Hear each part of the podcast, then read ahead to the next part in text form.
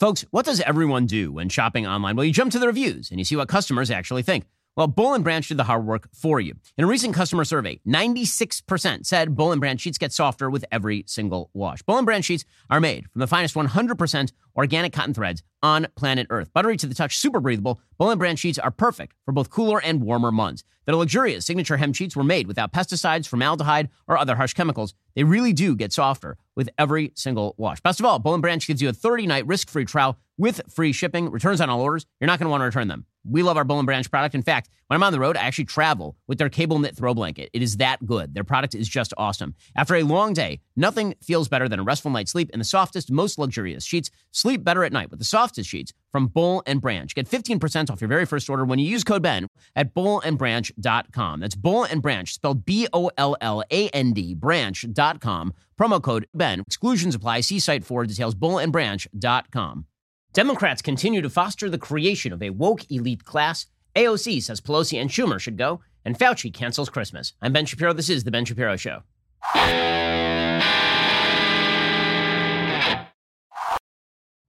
Today's show is sponsored by ExpressVPN. Stand up for your digital rights. Take action at expressvpn.com slash Ben. We'll get to all the news in just one moment. First, you are spending way too much on your cell phone bill. I know, because if you're spending with one of the big companies, by necessity, you are spending too much on your cell phone bills. Why? Because they are not clear about what you are actually getting for your money. When you ask them, they're not going to be completely transparent about what it is that you get. They'll tell you things like unlimited talk, unlimited text, and unlimited data. But do you actually need unlimited data? The answer is you probably do not. What you actually need is unlimited talk, text, and two gigs of data for just 20 bucks a month. Your family could be saving over $800 a year just by switching to Pure Talk USA. You don't have to sacrifice coverage to do this, by the way. Pure Talk has the same coverage, same bars as one of the big carriers, but they will charge you half. So, right now, grab your mobile phone, dial pound 250, say Ben Shapiro to get started on saving money on your cell phone bill. Again, same coverage as one of the big carriers, and you're spending like a lot less money. Go check them out right now. And when you do, when you dial pound 250 and say my name, Ben Shapiro, you save 50% off your first month. Again, dial pound 250, say Ben Shapiro. Pure Talk is simply smarter wireless. You're paying for what you need instead of paying for a bunch of stuff you don't need, and you're saving yourself a bunch of money. Go check them out right now. Dial pound 250, say keyword Ben Shapiro, get 50% off your first month of Pure Talk USA. Okay, so there's an ongoing problem in the country. It's something I've been talking about for a while. That problem is, of course, political division, right? Political polarization. And some of that is rooted in the fact that there are real serious disagreements about the future of the country. As I talk about in my book, How to Destroy America in Three Easy Steps, there are real divisions about what people think about the history of the United States, what people think about the philosophy of the United States, what people think about the culture of the United States, like real divisions on where we want to go. Some people want to end up in Denmark. They mistakenly believe that if we apply Denmark's policies in the United States, we'll end up with Denmark's results. That is not accurate. There are some people who wish to preserve traditional American liberties in the face of communalistic enterprises. Uh, these are very, very different visions. But it used to be that thanks to the federalist structure, thanks to the localism of the United States government, thanks to the fact that the federal government was not in charge of everything, and we had a system of checks and balances that prevented mob rule and pure majoritarian cram downs, that because of that, we were all able to live in a country together. You could live in California and live like a Californian, and you didn't have to live like a Floridian or a Texan or an Alabaman. And the same thing the other way around. You could live in a town where people agreed with you, and the next town over, people would disagree with you. And you know what? Y'all shared the same country because you shared the same fundamental basic precepts. A lot of that seems to have been lost, and that is being exacerbated right now by the creation of what Charles Murray called in his great book, Coming Apart, he called the new elite class. The, the new upper class is what he termed them. They really are the new ruling class. And if you trace the origins of, of those terms, what, what you really get to is something called the managerial elite. There was a an author named James Burnham, famous conservative author who, who sort of started off as a Marxist. And he suggested back in the 1940s that capitalism was creating a new managerial elite, meaning a group of people who had graduated from college, who were in charge of managing the economy, who thought they were smarter than everybody else. They spoke their own language, they created their own cadre. And this has burst into full flower because right now, what we have in the country are a new managerial elite, a new ruling class, a new upper class, and they stand at the top of our institutions. They stand at the top of the Hollywood infrastructure. They stand at the top of our mainstream media. They stand at the top levels of administrative government. They stand at the top levels of sports, right? Every area of American life where institutions have power, with possibly the exception of some churches, all of those institutions are rife with a managerial elite, a new elite class. Now, when I say elite, I don't mean that these people are better than you in any real sense or better than me in any real sense. What I mean is that they are deemed elite because of credentialism, because they can point to their degrees, they can point to the fact they went to really good schools. But there's something else that has happened. And it's not just that the meritocracy has produced people who went to colleges and now are in charge of things because they went to colleges.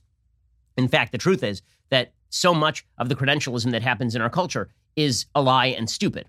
Right? The fact is that if you graduate top of your high school class and you don't go to college, you're going to perform at least as well as the person who graduated middle of the high school class and went to college and graduated in the bottom 50% of their class in, in college. So college is really not the dividing line. It's just that companies, people around the country typically use colleges as a sort of way of rating uh, rating IQ. Right? We don't have these kind of broad IQ tests. So instead, what we have is people looking at your degree and then thinking you're smarter because you went to college than if you didn't go to college, which is a really blunt instrument and very often untrue. It's one of the reasons why we here at Daily Wire actually do not require a college degree in order to apply for our jobs. And we'd be hypocrites if we did, considering that two out of the three people who are at the top of the company are not college graduates. Right? I'm the only college graduate at the top of our company. And the other two people who help run the company, Jeremy Boring and Caleb Robinson, they're very smart guys. Neither one of them graduated from college. I went to Harvard Law School, right? So does that mean that I'm superior to them in any real way? No, of course not. Of course not. Okay, so first of all, the credentialism is really bad. But there's something else that has happened here. And I can talk about the problems of credentialism and, and the breakdown in America between sort of the college educated, quote unquote, elite and everybody else. You could talk about that all day long because it has created tremendous pressures in the job market, particularly for non college graduates. It has led to the rise of people putting in job requirements college admission, even though they don't really need it. Right? If you're an administrative assistant, you really shouldn't have to have a college degree in order to get that. But now, because 36% of Americans have gone to college, as opposed to back in 1960 when like 5% of Americans went to college, it has become the de rigueur job requirement, even though a degree in gender studies is not going to make you a better administrative assistant, for example. Okay, in any case, there's a bigger problem than that. Okay, a bigger problem than just the divide between college educated and non college educated. That is the creation of a language. That is the creation of an actual language that has happened inside the new elite ruling class. So there's a process in evolutionary biology that is called signaling. Signaling happens in a wide variety of contexts. So signaling in evolutionary biology happens with regard to reproduction. You will see that certain birds, for example, have certain plumage, and this signifies that they are ready to reproduce. Okay, in evolutionary biology terms, signaling is a way of increasing your productive fitness. Signaling is also a way of increasing group productive fitness. So, what I mean by that is that if you want your group to be more efficient, then you can't afford to have kind of long conversations about who is in the group and who is out of the group. Instead, you look for simple signifiers. And the most simple signifiers are going to be things like the garb you wear. Right? You can tell by how somebody dresses what they do. Right? I can tell if somebody walks into a room wearing a white coat, there's a good shot that they're a medical doctor. Right? If there's somebody who walks into a room wearing a police uniform, that is a signifier, right? These are all signifiers. Okay, but it is not merely, you know, dress that is a signifier. It is also the activities that you take. So in religious communities, they're signifiers. So if you're an Orthodox Jew, you wear a yarmulke. This is a signifier to the other Jews that you're an Orthodox Jew, and it comes along with a whole bevy of practices. The practices themselves could be seen in evolutionary biology terms as signifiers, right? They could be seen as things that show solidarity with other people who practice these things, as well as a gateway into the mind of the person who's doing it, right? Because you've sacrificed things in order to do this sort of signaling. And the signal is is an establishment of social capital with other people who share that signal. So this is why Thomas Sowell has talked about uh, minority middlemen in various cultures, right? It's not just Orthodox Jews in the diamond industry in New York, right, who don't actually have to sign contracts because they have this sort of shared background. They have this shared social capital. But for example, you will see, for example, Chinese expatriates in, in certain parts of Southeast Asia, and they have created very solid social capital connections where they can trade more easily. They can they can do more things in terms of commerce than they could do outside the group because they know and trust the people that they are working with. Okay, so the United States used to have a set of shared signals, right? All of us had a set of shared signals. Those signals, and these are very important, are things like the flag, right? The American flag. I may disagree with you on tax rates, but we agree that the flag stands for something good, right? You and I, we can disagree on a lot of things, but we agree that the military is good. We agree that the founding fathers of the United States did something incredible. We agree on the Declaration. We agree on the Constitution. All of these things are signaling. Fourth of July parades are signaling. Fireworks are signaling, right? All of these things are signaling, and they are designed to create in group cohesion, right? So that we all share something. And they are designed to also identify people who are not going to share that in group cohesion as people you quote unquote don't trust. Okay, what has happened in the United States right now is the creation of a new elite class who speaks a different signaling language. They speak their own language. And you can see the signals everywhere. Once you see they're speaking their own language, you understand so much of what's going on in American politics. We'll get to what exactly that language is in just one second, because it really is fascinating, and we're watching it happen in real time. And if you're wondering why there's this political polarization, it's because there's been the creation of a language that allows you access to the highest halls of power. It opens any door. It's like the shave and a haircut, two, uh, shave and a haircut, two bits knock, right? Dun dun dun dun dun dun. That gets you into the secret club of the ruling classes, and in that secret language, right? You can learn it but it's a really ugly language and it's a bad language and it has nothing to do with reality. We'll get to that in just one second. First, let's talk about the fact that you've had a lot to deal with this year. I think we've all had a lot to deal with this year. Don't overthink those holiday gifts. Since we've all been living in sweatpants anyway, give your loved ones some pro level Tommy John loungewear. I'm talking, this is like the most comfortable stuff you are going to own. It is my go to Shabbat wear when I'm not in synagogue. This holiday season, Tommy John is making sure you can give the gift of comfort to everyone on your list and yourself with Tommy John men's and women's loungewear. Say goodbye to old stained sweatpants. Tommy John loungewear is luxuriously soft, guaranteed to fit perfectly with the same level of comfort and innovation that goes into everything Tommy John makes. Plus, Tommy John's loungewear, pajamas, underwear come in limited edition sets perfect for gifting, but they sell out quickly. So, Tommy John, go check them out right now. There's no risk. With Tommy John's best pair you'll ever wear, or it's free guaranteed. They have great stuff for men. They have great stuff for women. My wife loves Tommy John products. Order now. Go to TommyJohn.com slash Ben for up to 30 bucks off site wide and get last minute holiday deals for a limited time only. Again, get up to 30 bucks off for a limited time at TommyJohn.com slash Ben. The best loungewear, underwear, uh, their clothes just fantastic. TommyJohn.com slash Ben. They grace this magnificent tuchus this very instant. TommyJohn.com slash Ben to get up to $30 off. Okay, so when we talk about signaling, the creation of the new upper class, the, the new elite, right, the new managerial class, it is not merely that they are united by their college degree. That is not enough of a signal. It is that they've created their own language and that language requires you to speak a particular brand of jargon that most people find off putting and also confusing because it is both off putting and confusing. It is not meant to convey information, it is meant to do the opposite. It is not meant to clarify, it is meant to obscure.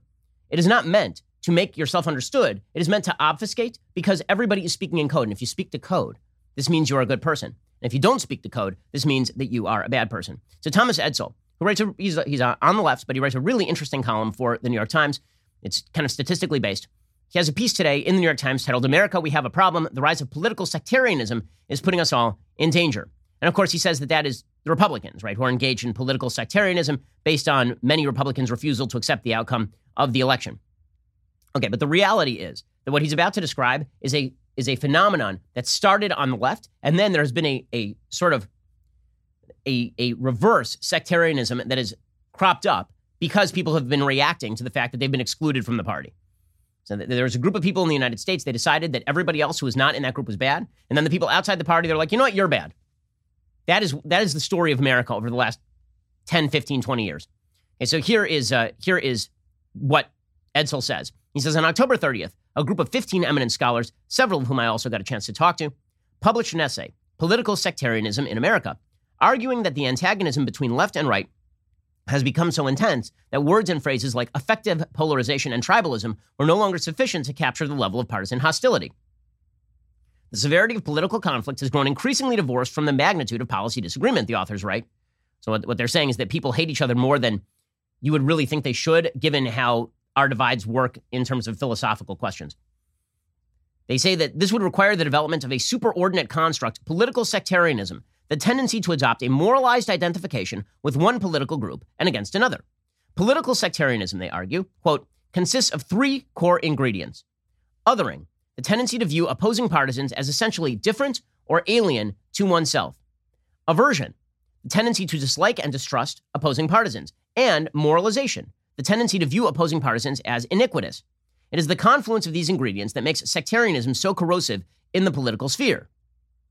What does this do? Well, according to the authors, this incentivizes politicians to adopt anti democratic tactics when pursuing electoral or political victories, since their supporters will justify such norm violation because, quote, the consequences of having the vile opposition win the election are catastrophic. Okay, so I agree with a lot of this analysis.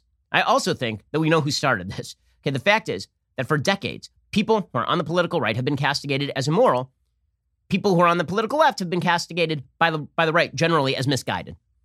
Right? People on the people on the left see people on the right as evil and terrible, and this has been true my entire life. There's a view on the political left that people on the right are bad human beings who ought not be in public company. It's something I've noted on a personal level many times. I've invited a thousand different people on the left onto the show. Very few of them actually have the balls to appear on the show. And I'm talking about for like a cordial conversation on the Sunday special. And if you've ever watched the Sunday special, you understand it's not me grilling people, it's an actual just conversation. Uh, uh, there, there are too many incidents like this to, to recall people rejecting invites just to have a normal conversation, not even a debate, just a normal conversation.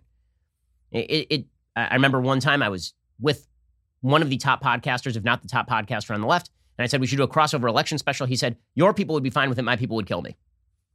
That is the general phenomenon I'm talking about. I'm talking about what I've termed the happy birthday problem, which is even folks on the left with whom I am friendly will text me happy birthday, but they will never publicly say happy birthday on Twitter lest they acknowledge that I was born of woman and, the, and am thus a human being. Right? That sort of thing is not actually uncommon when it comes to the left right divide. So let's go back to those ingredients for a second. Othering, the tendency to view opposing partisans as essentially different or alien to oneself. Do you get that more from the right or do you get that more from the left? It certainly started on the left. There was this view that Republicans were, in the words of Barack Obama, bitter clingers who were clinging to God and guns and xenophobia. In the words of Hillary Clinton, if you are deplorable, you're a person who believed in religion and that, that belief in religion had to be rethought. Okay, aversion, the tendency to, to dislike and distrust opposing partisans. Okay, I mean, just in the last two days, Jen O'Malley Dillon, who's going to be one of the top staffers in the Biden team, right? She came out and she said that Republicans were effers. And so aversion is definitely a strong reaction. It is the reaction that people on the left have to people on the right. People on the right do not have that same strong aversion to people on the left. It's just not something I've seen. If they do, it is a minority phenomenon, and it is a very recent phenomenon, more importantly. For as long as I have been alive, people on the right have been treated as though they are as though they are social lepers in the context of being in, in liberal environments. And finally, moralization, the tendency to view opposing partisans as iniquitous. Right, so basically, we are talking here about what, what almost seems to be a religious worldview, which is why the authors of this study are using the term sectarianism. Normally, when you use the term sectarianism, you're not talking about politics, you're talking about religion. You're talking about Shia versus Sunni or Catholic versus Protestant before the Peace of Westphalia. You're talking about sect, sects that fight each other because they have mutually exclusive views of the world. Okay, so how do those sects connect with one another? How do you determine who is in what sect? And here is where the signaling that I'm talking about comes in. That signaling, again, has nothing to do with an actual cohesive political point of view. It has to do with signaling to other people that you are part of the in group. And you can see it in how folks on the left now approach language. I can see it clearly over and over and over again. This is not meant, the, the, the linguistic tricks that the left likes to play are not meant to make politics more clear. They are meant to be a screen, right? They are, they are essentially just a, a sifter to make sure that people who don't speak the language don't get through. We'll get to what exactly that language looks like in just one second because the signifiers are everywhere around you. And if you've been wondering what the hell people are talking about, they're just speaking in Pig Latin, right? It, it's Pig Latin. It's just a way for, for them and their friends to know what exactly they are they are talking about. That they are that they're part of the same in group. We'll get to that in just one second. First, let us talk about the fact that your business, you, you've had to get flexible, you've had to be fast acting during this pandemic. Well, this is why you need ZipRecruiter. Businesses have had to be flexible this year from working remotely to pivoting their business models for long term survival and growth. If you're in charge of hiring for your business, these pivots have made your job even more challenging, especially if you have to hire for brand new roles. Thankfully, there's one place you can always count on to make hiring faster and easier ziprecruiter.com slash dailywire. When you post a job on ZipRecruiter, it gets sent out to over 100 top job boards with one click. Then, ZipRecruiter's powerful technology finds people with the right skills and experience for your job and actively invites them to apply. It's no wonder Four out of five employers who post on ZipRecruiter get a quality candidate within the very first day. See for yourself right now. You can try ZipRecruiter for free at ziprecruiter.com slash dailywire. That is ziprecruiter.com slash D-A-I-L-Y-W-I-R-E dailywire.com, ziprecruiter.com slash dailywire. That is how you're going to get that special deal. Let ZipRecruiter take hiring off your plate. You can focus on growing your business, get the best possible employees. And by the way, if you are a prospective employee, you can hook up with employers really quickly and easily. Head on over to ziprecruiter.com slash dailywire. ZipRecruiter is indeed the smartest way to hire. Okay, so the the code that has been created is not a code that unifies members across classes. It is in fact a class-based code. In order to understand it, you have to have gone to a university and you have to have studied inside the, the sort of intersectional philosophy of universities. You have to get woke, right? You have to understand that all the structures that surround you are simply structures of oppression and power. Right? This is a language. It's not a philosophy as much as it is a language. And it alienates everybody, right? The, the, the folks on the left who push this sort of stuff are the sort of folks is, who insist on terms. And you can, you can see, again, here's the code, okay? If somebody uses the word Latinx, they are part of this. Right? If somebody uses the word Latinx, it's because they are signaling to their other members of the left that they are a member of their sect and that you are not a member of the sect. They speak the lingo. This is why, by the way, Trump won a larger share of Hispanics than in the past because many Latinos do not actually speak this language. Many Latinos look at this language and they say, What the hell are you talking about? That's not how we talk about ourselves. But if you're on the left, it's understand it is not about reaching out to Latinos by using the term Latinxes. The reason they are using Latinx is because this is part of gender theory, right? The basic idea is that the term Latino is male. There are such things as female Latinas. And so, since you are saying Latinos and the plural encompasses Latinas as well, instead they just say Latinxes. Okay, you, you know how many people who are Latino care about this? Particularly women who are Latino? Zero. Zero. It's uh, like they've taken polls of this. Latinos do not want to call themselves Latinxes because it's bullcrap. It's nonsense. They understand how their own language works. They understand how gendered terminology works. Okay, but it's not about reaching out to Latinos. It is about reaching out to fellow members of the intellectual elite. It is about reaching out to other members of the ruling class. Right, here, here's another way that you can tell, right? Here's more of the, the signaling. And again, it's about in-group signaling. It's about creation of a hard upper caste, caste who are who are not going to accept you into their realm unless you speak to and, and unless you abide by their language. Okay, so here's another example. Anybody who puts their gender pronouns in their Twitter profile or in the bottom header of their email is part of this.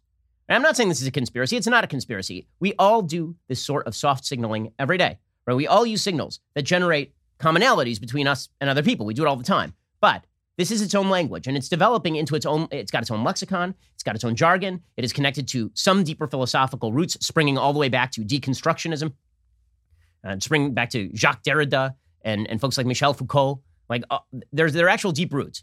To get into those deep philosophical roots would take a little bit of time. The basic synopsis is this: the deconstructionist movement believed that there is no such thing as objective truth, that everything is shaped by the language we speak, and therefore that all language is representative of structures of power. Okay, the left has taken that up and they have grafted onto it identity politics. So deconstructionists would have said that race itself is a social construct.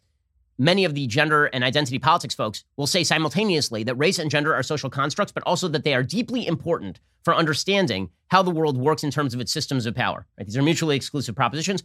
None of that matters. Okay, because most people who speak this language don't even understand the philosophical roots of their language. It's all about the signaling. So here's some of the signaling if you are using G and J and they and them to refer to an individual human being, this is because you're signaling in group solidarity. This is why, everyone could just assume that if you are a female who identifies as a female, that we're going to use she and her. But you see people who are putting this in their Twitter profile, not out of solidarity with the with the transgender community, but because they wish to show that they are part of the woke. They are part of the enlightened. So now we have this, but and the people who do this are at the tops of our institutional culture. This is why you have Cartoon Network, which it's a Cartoon Network. Yes, they have Adult Swim, but it is a network that is meant for children. Now attempting to indoctrinate children in this particular lexicon because it's not enough that they speak this language. It's that you have to speak the language too. In a sectarian war, you have to make sure that people know the rights and people know the rituals. And this is part of the rights and rituals is adopting this sort of bizarre language and this bizarre philosophy of gender that nobody actually understands because it is utterly internally incoherent. So, Cartoon Network put out a tweet yesterday. Here's to not only normalizing gender pronouns, but respecting them too. Whether you use he, she, them, or something else, we acknowledge and love you, right? Because this is all the things, right? This is the the elements that were just mentioned in that Edsall column, right? By by that that tweet signifies all of them, right? It's othering. If you don't agree with us, then you are a member of an outgroup. It is treating people as though they are bizarre and exterior if they and it is moralizing you are not loving and you are not good unless you use the sort of language that we want you to use even if that language is actually counter to reality counter to biology and counter to the ability to communicate clear ideas so they put out this this tweet and it has several graphics of cartoon characters one cartoon character says gender pronouns describe a person's gender identity another one says examples of pronouns are she her they them and she her a third character says, a lot of people are learning about gender. If you're comfortable, you can share your own gender pronouns. And then it says underneath gender pronouns, we can't tell someone's gender just by looking at them and shouldn't assume we know. There are many gender identities beyond girl or boy. Some people don't identify as any gender. Okay, this is just indoctrination into nonsense because there is no biological basis to this. It is just semantic game playing. But it's not about actually making the world a better place. It's about in group signaling that you are a member of the loving woke. Okay, that's what Cartoon Network is doing right there. And if you refuse to speak the language, then you are cast out into the outer darkness. And this sort of language characterizes everything that is happening in our politics right now. Gavin Newsom, yesterday, he was tweeting out about the Trump administration saying it would be cutting $200 million in federal health care funding to California because the state requires insurance providers to cover abortions, right? Which is a normal political issue. You'll see Democrats attempt to hold back funds based on pro life positions. You'll see Republicans attempt to hold back funds based on anti life positions. Here's Gavin Newsom's tweet Nothing like the pro life party eliminating health care during a global pandemic. California will survive without this dollars for now, but their frail, pathetic, patriarchal system they are so desperate to protect won't. Right? That is that is in group signaling. When he uses the word patriarchal, you might say to yourself, wait, Gavin Newsom is a dude, isn't he? Yes, he is. You might say, isn't he the governor of California? You know, the head of that system? Yes, he is. You might say, well, isn't that system, well, wasn't that created by men, the one that he's taking advantage of? Yes, it is. It's not about that. It's about signaling to everybody else he speaks the lingo. The lingo, again, that secret knock, the lingo is terms like patriarchal, terms like systemic injustice, terms like ji, jur, zay, zem, whom, him, them, whom. Right? All of this crap is designed for one thing and one thing only, and that is to create a, a secret handshake of the upper crust. That's what that is. We'll get to more of this in a second because you see how this is, is both driving a backlash and also how this has infused every aspect of the Democratic agenda. This language is more important than the actual policy. We'll get to that in one second. First, what do millions of Americans and three former U.S. presidents have in common? Well, they all agree that Boll and Branch sheets are the softest, most comfortable, pure organic cotton sheets on earth. We've all been spending a lot of time at home. You haven't really thought about the sheets on your bed. You really should because it makes a big difference. You're spending hours and hours every night upon those sheets. Boll and Branch cotton, it's rain fed, pesticide free, carries the highest organic certification. That's why it's so soft. Because they work with family owned mills all over the world to expertly weave every set of Boll and Branch sheets with the highest level of craftsmanship, it's quality you can feel the moment you open the box. And since they sell direct to you, Boll and Branch sheets start at just 160 bucks. They are $1,000 quality for a fraction of the price. Plus, you can sleep on them for a month risk free, so you can try them out. Boll and Branch sheets, by the way, they're so good that when I got them, we literally had to throw out all of our other sheets. Like they just were not up to snuff. That's how good Boll and Branch is. They ruined other sheets for us. Right now, you'll get $50 off any sheet set at bollandbranch.com with promo code Ben Shapiro. Makes a great holiday gift. It is spelled B O L L and branch.com. Promo code Ben Shapiro for 50 bucks off. Bollandbranch.com. Promo code Ben Shapiro. Restrictions may apply. $200 order minimum. See bollandbranch.com for details. Alrighty. So the the sort of in-group woke signaling does drive a reverse signaling on the part of the right. But that signaling used to be stuff that people sort of considered rote and uncontroversial. So, for example, the left is very angry today because David Perdue and Kelly Loeffler, both the senators from Georgia, who are in very competitive runoff races right now, opposed renaming the Atlanta Braves. And people are like, why are they even commenting on this? The answer is because this is also a form of in group signaling. This is signaling to their own constituents that they are not a member of the woke elite class. Right? They are not going to speak that language. So a counter language has formed in rejection of this language. Now, I'm not saying they're wrong because they're not. I totally agree with them. I don't think that the Atlanta Braves is an insulting name. I don't think the Cleveland Indians was an insulting name. I mean, even if you want to make the case that the Washington Redskins was an insulting name, which again is controversial and I don't really agree with, even if you want to make that case, there's a world of separation between using the term Redskin and using the term Indians, Braves, or like Kansas City Chiefs, right? That you can see the difference on its face. Three of those terms cannot even be construed as, as derogatory toward a particular group of people. Okay, but the, the idea here from Loeffler and Perdue is this is, again, a form of in group social signaling.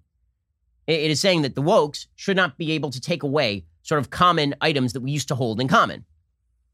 So Loeffler and Perdue released a joint statement on Monday. They said not only are the Braves a Georgian institution with a history spanning 54 years in Atlanta, they're an American institution. The Braves name honors our nation's Native American heritage, which should not be erased. Under no circumstances should one of the most celebrated teams in sports cave to the demands of the cancel culture and the radical left.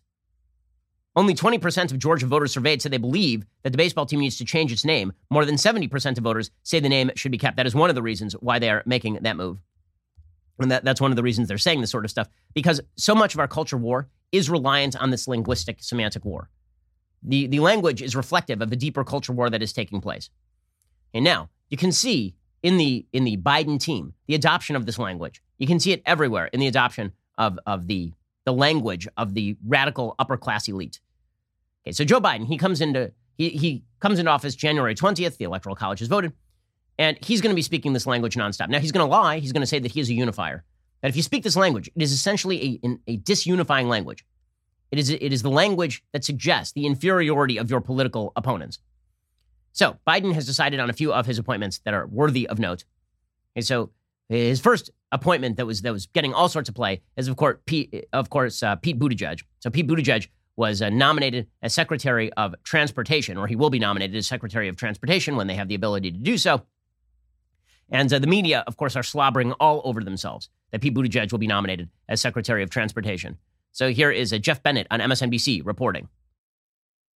This really is the culmination of Pete Buttigieg's meteoric rise in national politics over the last two years. It is nothing short of remarkable that a president elect would elevate someone to run an agency, a $90 billion agency with some 50,000 employees, and the person he's elevating has never worked in Washington politics and has never run any part of a federal bureaucracy. But Joe Biden believes that Pete Buttigieg is a, is a special case. Okay, so I, I love how MSNBC is reporting this, right? It's with a smile on their face, right? Sure, Pete Buttigieg doesn't know the first thing about transportation policy. Sure, he didn't even fill the potholes in South Bend. Real story. Domino's Pizza had to donate money to fill potholes in South Bend while he was mayor. But he's a unique case. He's unique. So what makes him a unique case? Hmm, hmm. What could make Pete Buttigieg a unique case? What makes him so unique? Well, why don't you let the media tell you? By the way, everything they're about to say here is false. Rick Grenell was the first cabinet level official who was openly gay under Trump. He was the acting DNI, Director of National Intelligence, for a period. Anyway, here is the entire media suggesting what is actually special about Pete Buttigieg, and that is, of course, his identity as a gay man. Buttigieg would become the first openly gay cabinet secretary confirmed by the U.S. Senate. In nominating Pete Buttigieg, he is nominating someone who would be the youngest cabinet secretary ever. Also, the first openly gay cabinet secretary in American history. Buttigieg would be the first openly gay cabinet secretary in U.S. history. Former mayor of South Bend, Indiana, would be one of the youngest cabinet members since Alexander Hamilton and the first openly gay cabinet secretary. Pete Buttigieg, if confirmed, would also be the first um, openly gay member of Mr. Biden's cabinet. So many um, historic first, I guess, as well. Okay, so that's all that matters, right? It doesn't matter whether he's qualified for the position. And unless you feel that this is a very important thing, that somebody who is openly gay becomes the second, second person to serve in a cabinet, right? You heard the, the first person actually said one thing that, that you, hear them qualifying it, right? Uh, some of them will say, well, he'll be the first openly gay cabinet secretary approved by the Senate, right? Because Rick Grenell was not approved by the Senate. He was, he was an interim replacement as acting director of national intelligence, which honestly, like, now you're having to, to really stretch. Now you're like, well, look at that. You know, th- this person was the first person to, the Chinese were the first per- people to land on the moon, that side of the moon, in this century. Right? Like, okay. I mean, true as far as it goes. You might be missing some things in that in that particular story. In any case, the real reason that Pete Buttigieg is beloved of the left is because he speaks the language of the left. So here was Pete Buttigieg yesterday talking about transportation, and he's about to drop just a a hot bevy of lingo, woke lingo all over you, right? That, that's what this is. Again, this is all in group signaling. Here is Pete Buttigieg doing some in group signaling about the power of transportation to shape and then insert woke buzzword. Here we go. At its best, transportation makes the American dream possible, getting people and goods to where they need to be, directly and indirectly creating good paying jobs. At its worst, misguided policies and missed opportunities can reinforce racial, economic, and environmental injustice. This administration can deliver policies and resources that will create jobs, rise to the climate challenge, and equitably serve all Americans. Okay, so you can hear the lingo, right? Equitably, right? Not not not serve all Americans, you know, with regard to equal rights, but equitably, right? It can it can, it can change economic injustice. What the hell is economic injustice? And normally, when you speak about justice, that's a term everybody understands. People get what they deserve. Economic injustice suggests that in a free market, he should be using the power of the roads, redistributing income. Or environmental justice. What does that mean? Like justice for the earth? No, it means that the entire system is, of course, broken and you need the government to come in and fix the system, right? These are all buzzwords, right? He's speaking the lingo. That is the important thing about Pete Buttigieg, which is one of the reasons why he, he Pete Buttigieg shares a position as a member of the new ruling class with the members of the media who also speak this language. They use exactly the same kind of buzzwords in their reporting, like exactly the same kind of buzzwords in their reporting all the time. Okay, so they and, and Buttigieg have more in common than you and the media. The media have nothing in common with you. You don't speak the language they're speaking, but they speak the language he is speaking. They may as well be speaking Norwegian with each other, while you and the media just are speaking completely different languages. This is why there's this wide disconnect that is opening, and this is why the media will just look the other way at the fact that Pete Buttigieg has no qualifications whatsoever to be Secretary of Transportation. I remember when Dr. Ben Carson was nominated the head of Housing and Urban Development, a pick that even I thought was somewhat bizarre since he had no actual expertise in housing and urban development. The, the media went nuts on that. And I thought, okay, well, you know, that, that's kind of true. I mean, Dr. Carson was a neuroscientist, like he was a neurosurgeon. But I hold the same standard. Pete Buttigieg has no no expertise on this sort of stuff. Doesn't matter. The media are just in love with him. By the way, what is Pete Buttigieg's actual claim to to be qualified for this position? Here was his actual claim to be qualified for this position. I've also had a personal love of transportation ever since childhood. More than once, as a college student, I would convince a friend to travel nearly a thousand miles back to Indiana with me on Amtrak. Though I know that in this administration, I will at best aspire to be the second biggest uh, train enthusiast around. I spent a spring break in graduate school aboard a cargo ship studying there. Travel in my mind is synonymous with growth, with adventure, even love, so much so that I proposed to my husband Chasten in an airport terminal. So he should be Secretary of Transportation because he loves choo choo trains and has loved choo choo trains since he was a child. By which, by which metric, my four year old son should be Secretary of Transportation. Also, if uh, I got to say, if you think that airport terminals are like a really romantic place, I suggest you visit Newark, sir. airport terminal, yes, no, nothing says romance quite like being in a place filled with people who are farting and taking off their shoes. That is that, that is the essence of romance to me as well. It is it is the peculiar grime of LAX that really gets my heart aflutter. Also, by the way, even if you love airport terminals, I mean, and you really have to love airport terminals. Uh, then I, I'm wondering how that makes you qualified to be Secretary of Transportation. Like I proposed to my wife, for the record, in uh, her college residential dorm, and um, that would not qualify me to either be Secretary of Education or Secretary of Housing and Urban Development. So that, that that's a weird take, but the media are just going to look right past that. None of that matters because he speaks the language. He speaks the language, and we're going to speak in a second about people who Biden nominated who didn't quite speak the language. And now he's going to have to replace those people because they didn't speak the language. We'll get to this in just one second. First, let us talk about the fact that you are making a large mistake if you're not protecting yourself against malware and ransomware. If you ever had ransomware hit your computer, it is a bad, bad thing. Or malware, my goodness, that hits your computer and you're basically screwed. For like a month, they take your computer away and they have to clean it. They set it back to factory settings. It, that's like best case scenario. So what should you be doing? Well, you should head out and get PCmatic right now. It's a next generation antivirus designed to stop modern threats like ransomware. Independent testing firm AV-Test just named PCmatic as a top performer in the cybersecurity industry, giving it the Best Performance Award for 2019. Only PCmatic has American research, development, and support. PCmatic's competition is foreign made, often in countries where malware originates. PCmatic will block annoying and malicious ads for hassle-free web browsing, makes your computer faster and more reliable even after years of use. PCmatic protects Windows computers including XP Vista Windows 7, 8, and 10, Windows servers, Mac, MacBooks, Android phones, and tablets.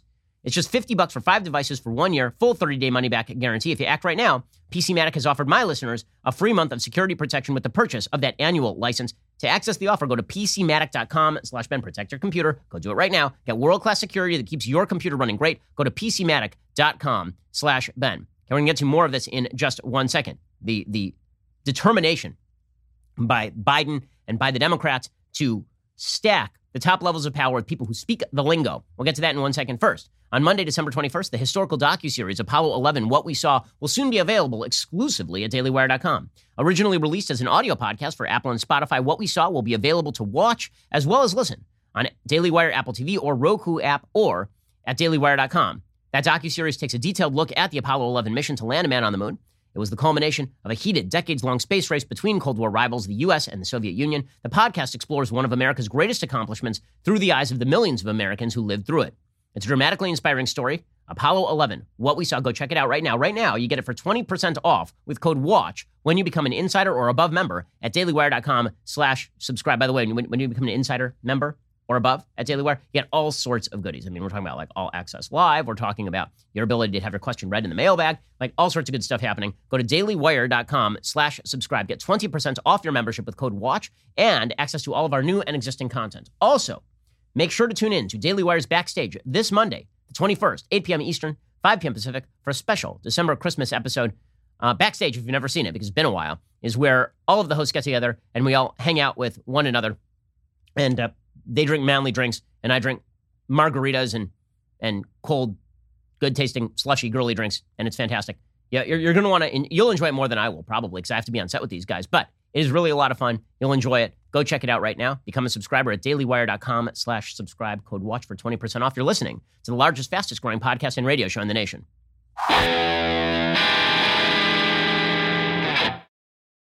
If you don't speak the upper crust lingo, it doesn't matter if you're even a political leftist. It means that you are out on your butt. Here's a great example. So according to the New York Times, claims of a bleak environmental justice record appear to fell a Biden favorite. Now, you're a normal human and you say, what the hell is environmental justice?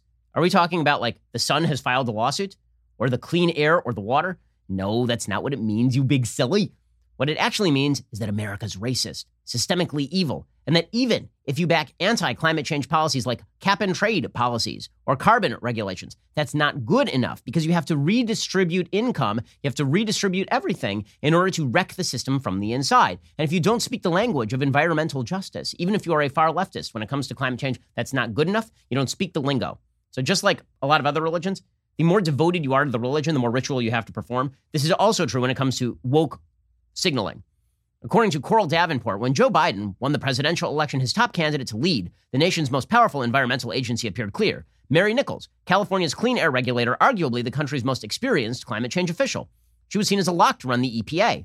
Now, Biden's team is scrambling to find somebody else, according to several people who have spoken with the presidential transition team. The chief reason this month, a group of more than 70 environmental justice groups wrote to the Biden transition, charging that Ms. Nichols has a bleak track record in addressing environmental racism.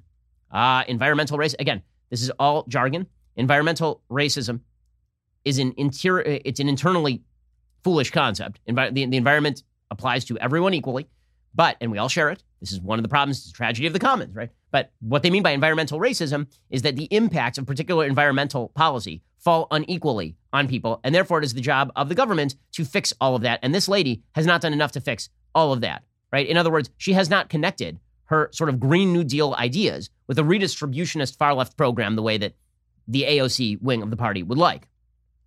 The, the environmental justice groups cited Nichols' rise role in pushing California's cap and trade program, which is designed to broadly reduce pollution and planet warming greenhouse gases, but disproportionately does so at the expense, the group said, of communities of color by exposing them to more pollutants like smog and soot. The groups charged that Ms. Nichols had repeatedly disregarded or dismissed the concerns of those communities about the effects of the climate policies she enacted. The letter appears to have resonated. One of Biden's key campaign pledges was a promise to address environmental justice. Again, these are all buzzwords environmental justice, economic justice, systemic racism, right? All of this stuff is meant just to signal your allegiance to a particular viewpoint and to a belief that you are superior to everybody else uh, within the, the political realm. And this is why you're starting to see somebody like a Brenda Mallory is going to be picked to run the White House Environment Office. Why? Here, here's the New York Times. The office, the Council on Environmental Quality, is expected to have an expanded focus on environmental justice under Miss Mallory. There it is. There's that signaling. The New York Times understands it.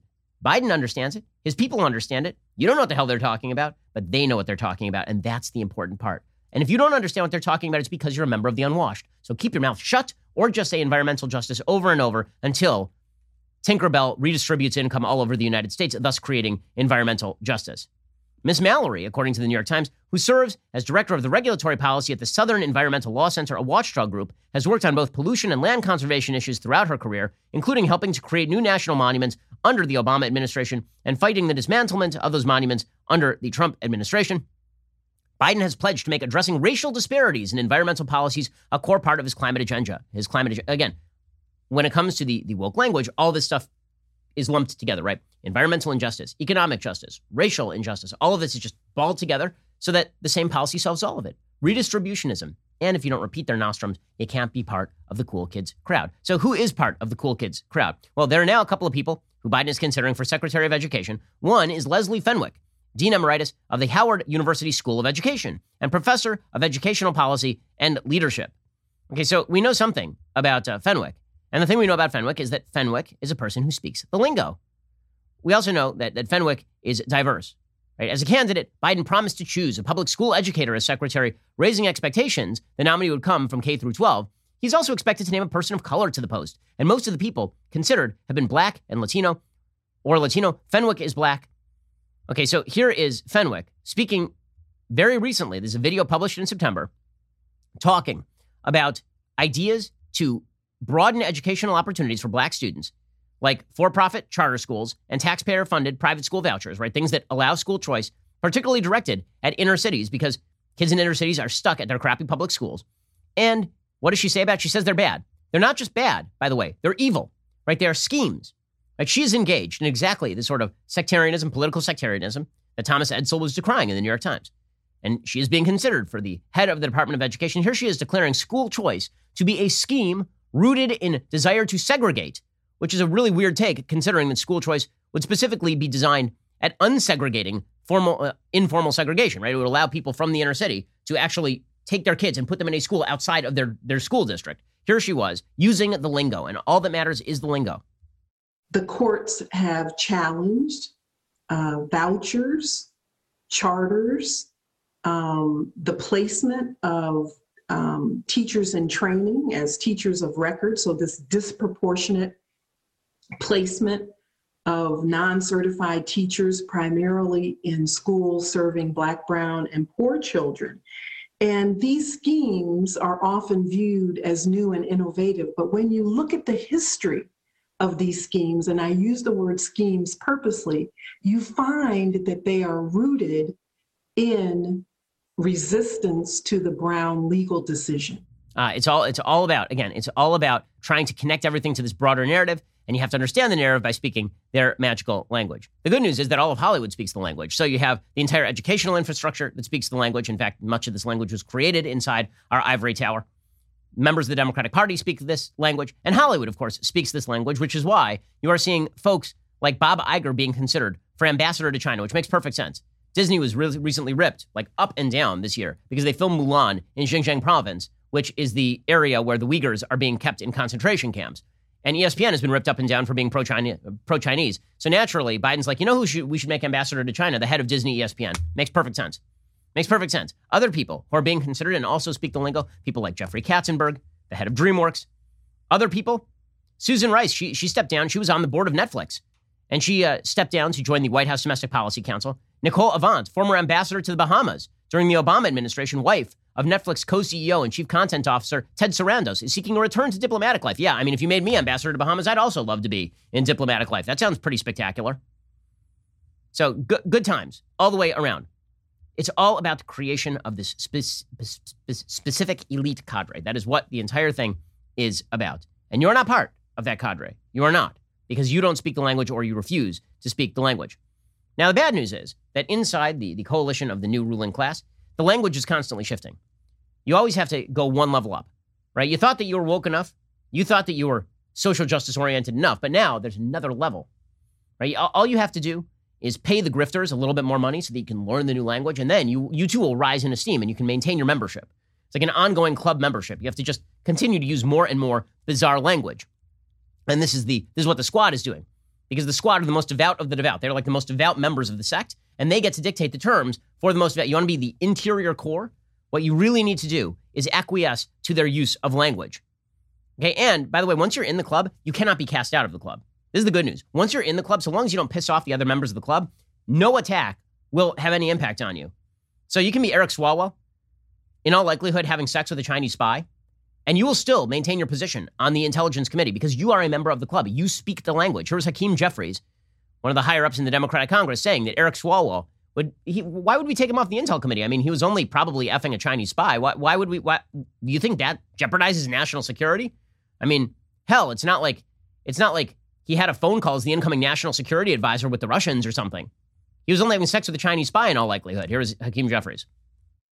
Well, I believe Speaker Pelosi has addressed this issue. She's got full confidence in Representative Swalwell. I have full confidence in Representative Swalwell. I served with him on the Judiciary Committee as well. He's been a tremendous member. Okay. Meanwhile, you've got Jon Ossoff, who's running for Georgia Senate right now, and he too is engaged in this sort of uh, buzzwordification. Here he was saying that uh, all the GOP attacks in Georgia have been racist and anti Semitic, which is a, a, weird take considering that Raphael Warnock is an open anti Semite who has defended Jeremiah Wright and Louis Farrakhan and campaigned with Linda Sarsour over the weekend. I think that the GOP attacks at this point are garden variety, fear mongering, race baiting. Look, they've been lengthening my nose in their ads to remind everybody that I'm a Jew. They've been running racist attacks against Reverend Warnock. So it sounds like you're saying the Republican attacks are, are functionally uh, racist and potentially anti Semitic. Well, when they're lengthening my nose in their ads uh, and when they're uh, calling Reverend Warnock dangerous, I mean, look, this is the playbook that they've run here since the 1970s. The GOP's Southern strategy in the South is to divide people I had no idea Ossoff was Jewish. Like, really, like, no idea Ossoff was Jewish. I'm not sure why I would care exactly, but as far as Warnock being dangerous, he is dangerous. He's a Marxist. That's kind of dangerous to have in the United States Senate. Now, the only good news for people who don't speak the lingo is that, again, the lingo gets more and more rigorous, which is why you have Alexandria Ocasio Cortez, Honorable Representative D. Twitch, saying that it may be time to move on to the next generation of people who speak the new lingo, because, of course, the dictionary of wokeism gets remade every few years. Here is Alexandria Ocasio Cortez saying it's time to move beyond the current Democratic leadership into a new era of more woke language. I do think that we need new leadership in the Democratic Party. I think one of the things that I have struggled with, I think that a lot of people struggle with, is the internal dynamics of the House has made it such that there's very little option for succession, if you will, you know? And I think that one could just, I, I, think it's easy for someone to say, oh, well, you know, why don't you run? But the House is extraordinarily complex and I'm not ready. it can't be me. I know that I couldn't do that job. Oh, yeah. The, until, until the next five minutes when she declares that the, the old folks I mean, she already did this, right? About a year ago, she suggested that she was going to turn the language of woke on the Democratic leadership. So that's the only good news is that the, the woke tend to eat their own if they don't move fast enough with them. Okay, so how do you reject all this? The way that you reject all of this is by rejecting the language of wokeism. The language of wokeism has to be rejected at every turn. Okay, meanwhile, let us talk about the latest developments with regard to COVID. So, right now, a COVID relief bill is on the table. According to CNN, congressional leaders, after months of a bitter stalemate, and as millions of Americans have been eager for relief, are finally indicating they're nearing a deal on a new rescue package that could pass both chambers within days. And it's pretty obvious that Democrats were holding this thing up so they could blame Republicans. Nancy Pelosi said so openly. She said we weren't going to do this in the lead up to the election because now we've had an election and now things are magically different. And Mitch McConnell acknowledged the other day that Pelosi has basically succeeded in this because the media are her lapdogs and they will do whatever she, they, whatever she wants them to do. And the media will simply suggest that Republicans held up a relief bill when they did not. They proposed a relief bill, what, four months ago? That Democrats have been holding up over and over and over. They wouldn't even allow a vote on it. Meanwhile, the, the Republicans have passed that relief bill a bunch of times in the Senate. Okay, but the media, because they lap up whatever the Democrats tell them and then vomit out on the vomit it out on the rug like a good dog, or like a bad dog, as the case may be, they have been able to promulgate the idea that Republicans are the obstructionists here. So this has pushed McConnell into a bit of an uncomfortable position where something has to get passed, or presumably the Georgia Senate race starts to get dicier, even than it already is for Republicans. According to CNN, the price tag for a stimulus deal could be close to $900 billion. The deal is expected to include a new round of stimulus checks at 600 bucks per individual, no money for state and local aid. Democrats have pushed that, no lawsuit protections, which Republicans wanted. So it sounds like McConnell actually is going to get his way. He proposed this deal last week. Pelosi rejected the deal. That sounds like the deal that is going to go forward. The measure is also expected to include an additional 300 bucks a week in jobless benefits, as well as up to 330 billion dollars for small business loans and money for vaccine distribution, which means that overall you're talking about $600 per individual plus 300 bucks a week in jobless benefits, so a minimum of $1800 per individual to take you for presumably the next couple of months. You know, that, that leaves aside the fact that, again, if it's $600 per individual, then there's usually more, one, more than one individual in the household. Senate Majority Whip John Thune told CNN that uh, there may be a simple way that the Democrats are disguising money for state and local governments because Democrats are trying to push to include $90 billion in aid to states administered by the FEMA agency, by the Federal Emergency Management Agency. It's still uncertain when Congress is going to vote and whether they're going to tie that $900 billion relief plan to a massive $1.4 trillion spending bill Congress is trying to pass by the time the government runs out of money on Friday night. Because again, there's budget issue that's also happening. Congress may have to pass another stopgap measure to keep agencies afloat. Mitch McConnell suggested that votes on final passage could slip into the weekend. If that happens, it's possible there could be a temporary government shutdown until final passage that's going to last for like five seconds. McConnell said in a floor speech on Wednesday, Hill leaders are making major headway. Again, this thing should have passed two months ago. The fact that the Democrats are calling for unending aid in the middle of a pandemic in which they are, are calling for basically total shutdown until the end of time uh, is, is, somewhat telling. Now, there are a lot of people who are enjoying lockdown too much, and uh, the people who are enjoying lockdown too much tend to be the people who don't have to work for a living. Uh, those people seem to be enjoying lockdown an awful, awful lot, or whoever is able to scam the government out of money. Now, this doesn't mean that we shouldn't be careful in how we approach the pandemic, but the reality is that every business that operates is an essential business for the people who operate it and the people who work for it. And we have to find ways that those businesses can operate safely and securely. Speaking of which, the notion that lockdowns are a cure all, I'm wondering why that is that California then is experiencing this massive, massive spike. According to the Washington Post, California is the new epicenter of America's coronavirus crisis, with unprecedented surges of seriously infected patients threatening to overwhelm hospitals and overflow morgues. The state is reporting unnerving numbers. California has set nationwide records for new cases again and again in the past week, most recently on Wednesday, when it posted more than 41,000 infections. You know why? Because people are not going to listen to blanket lockdowns. End of story. People are simply not. The, the tighter you grasp this thing, the more people are just going to avoid the grip. If you told people to be responsible with their, and they're responsible for their own health, and now you need to actually act reasonably to protect other people, I think most people do that. And the statistics show that people do mask up when they go into public areas, and people take seriously the pandemic when the pandemic starts to hit their area. But when you tell people they have to lock down until the end of time and there is no future of openness in sight, and then when you add on top of that ridiculous statements, like was made by Dr. Gupta on MSNBC yesterday, in which he suggested that people are still going to be masking and social distancing through like 2022, or that after you have the virus, you still shouldn't travel. After you have the virus, and you're okay, you shouldn't travel. Or after you have the vaccine, you shouldn't travel. Fauci said yesterday that we are not going to be able to stop the masking and the social distancing until like the end of 2021. You think people are going to pay attention to that? People are tired of this. We've been doing this since March. And guess what? What we are seeing is that in places that lock down incredibly tight, like California, we are still seeing this rapid increase. Nonetheless, the uh, the the push for more lockdowns continues. Joe Biden came out yesterday. He was asked about school reopenings. Here's how radical the Democratic Party is on this lockdown stuff. Here's what Joe Biden said, quote, this was his moderate position. He was on a uh, he was on a call with 31 governors on Zoom. I know it's going to be controversial for some of you, but I'm going to ask that we're able to open schools at the end of 100 days. At the end of 100 days? The hell are you talking about? The end of 100 days after inauguration day. That would put you like the end of April. Okay, that means that the school year's over. You're already at the beginning of May. What are you even saying right now? The schools should be open today for elementary school students. Today. My kids have been in school since September. There hasn't been an outbreak because you can act responsibly and you can make sure the precautions are taken.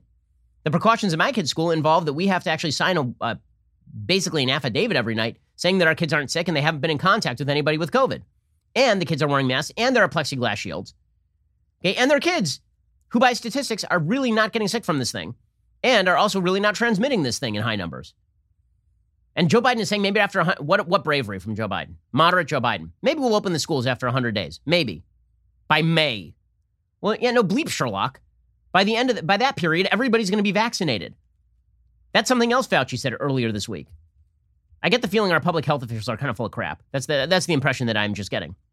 And again, the catastrophic coverage by the media is driving people to ignore all the rules. Here's the way it works. When you set up rules that people find are unreasonable, they just say screw all of your rules. So here's a piece from Natalie Compton in the Washington Post today.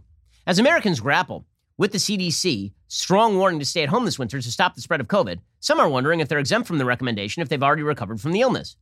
People who had coronavirus can develop antibodies that circulate in the blood and can neutralize the pathogen.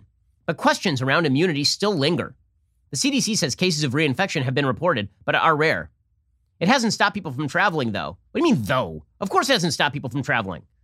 The infection on the, the information on reinfection is extraordinarily scanty. There have been, as far as I'm aware, like double digit recorded cases all over the world of reinfection happening. And in some of those cases, there are people who are wondering if they had a false positive the first time.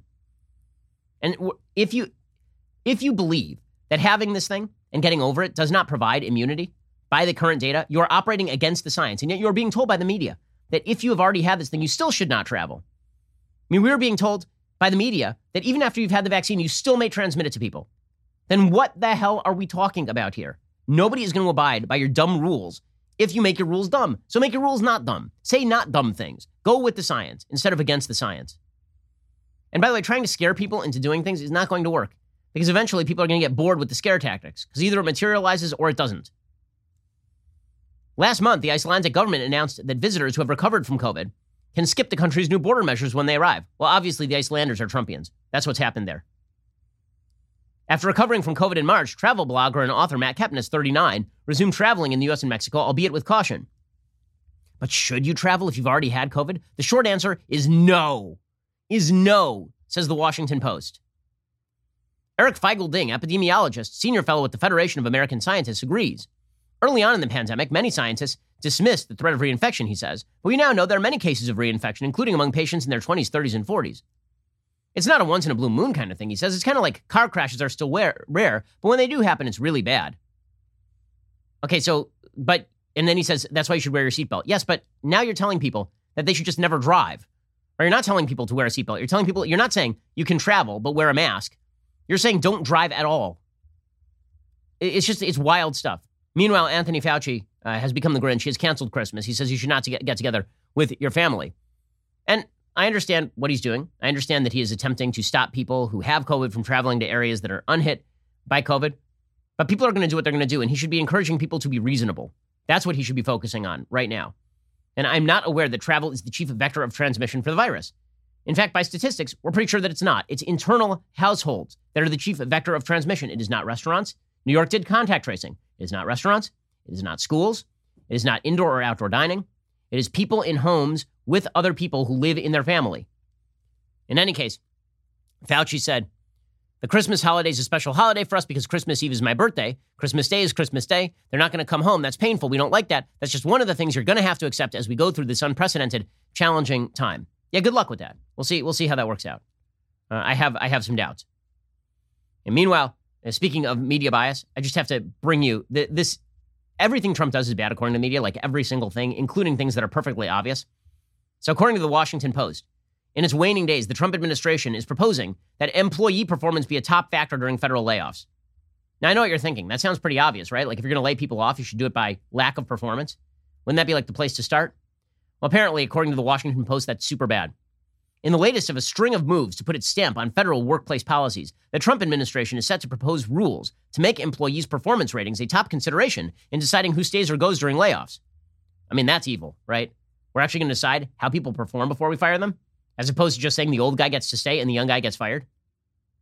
A proposal to be published Thursday by the Office of Personnel Management would elevate job ratings across the consider- among the considerations during the process called reduction in force. The proposed rules come within a 30 day public comment period it's uncertain whether the rules could be in place before the inauguration January 20th. The move reflects a provision in a 2018 executive order stating agencies should prioritize performance over length of service in determining who gets to keep their job. Following those orders, the already testy relations between the administration and employee unions and their Democratic allies deteriorated further. The newly proposed regulations would affect procedures agency use, agencies use when cutting their workforces for reasons such as reorganizations or budget restrictions, basically creating a pecking order among employees. Under current procedures, employees first are divided according to whether they are in permanent jobs or those with time limits. Basically, seniority matters. The only exception is the Defense Department, where performance ratings have been the top consideration because it turns out that we have to have a functioning military. Jacques Simon, the public policy director of the American Federation of Government Employees, criticized the proposal. There's nothing objective about performance ratings, she said. Performance ratings are highly subjective. Under Trump, they were highly politicized. And now this, and now this. So, good times. Apparently, the, the Democrats, when they gain power, plan to undo all of that and make it so that worse employees get to stay on government payrolls because, of course, unions. Good, good stuff all the way around. Okay, we'll be back here a little bit later today with two additional hours of content. While you wait, head on over to the Michael Knowles Show right now He will be discussing British scientists demanding that we postpone Christmas. Otherwise, we'll see you here later today. I'm Ben Shapiro. This is The Ben Shapiro Show. If you enjoyed this episode, don't forget to subscribe. And if you want to help spread the word, please give us a five star review and tell your friends to subscribe too. We're available on Apple Podcasts, Spotify, and wherever you listen to podcasts. Also, be sure to check out the other Daily Wire podcasts, including The Andrew Klavan Show, the Michael Knowles Show, and The Matt Walsh Show. Thanks for listening. The Ben Shapiro Show is produced by Colton Haas, executive producer Jeremy Boring. Our supervising producers are Mathis Glover and Robert Sterling. Production manager Pavel Wydowski. Our associate producers are Rebecca Doyle and Savannah Dominguez. The show is edited by Adam Sayevitz. Audio is mixed by Mike Coromina. Hair and makeup is by Fabiola Cristina. Production assistant Jessica Kranz. The Ben Shapiro Show is a Daily Wire production. Copyright 2020. Hey everyone, this is Andrew Klavan, host of The Andrew Klavan Show. In the spirit of the Christmas season today, we're going to love our enemies, open our hearts and minds to the arguments of the left, and then demolish them. Join us for The Andrew Klavan Show. I'm Andrew Klavan.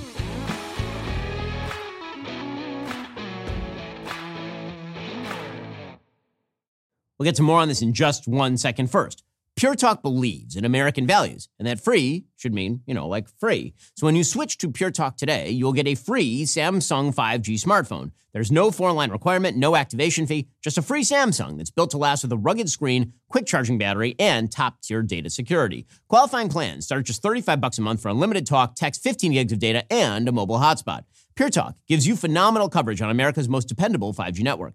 It's the same coverage you know and love, but for half the price of the other guys. The average family saves almost $1,000 a year. So, I challenge you to choose a company that actually doesn't hate your guts and shares your values. Let Pure Talk's expert U.S. customer service team help you make the switch today. Go to puretalk.com slash Shapiro to claim your eligibility for your free brand new Samsung 5G smartphone and start saving on wireless today. Again, go to puretalk.com slash Shapiro to switch to my cell phone company. I've been using them for years. They're fantastic. You'll love them as well. Go to puretalk.com slash Shapiro and claim your eligibility on that free brand new Samsung 5G smartphone. Start saving.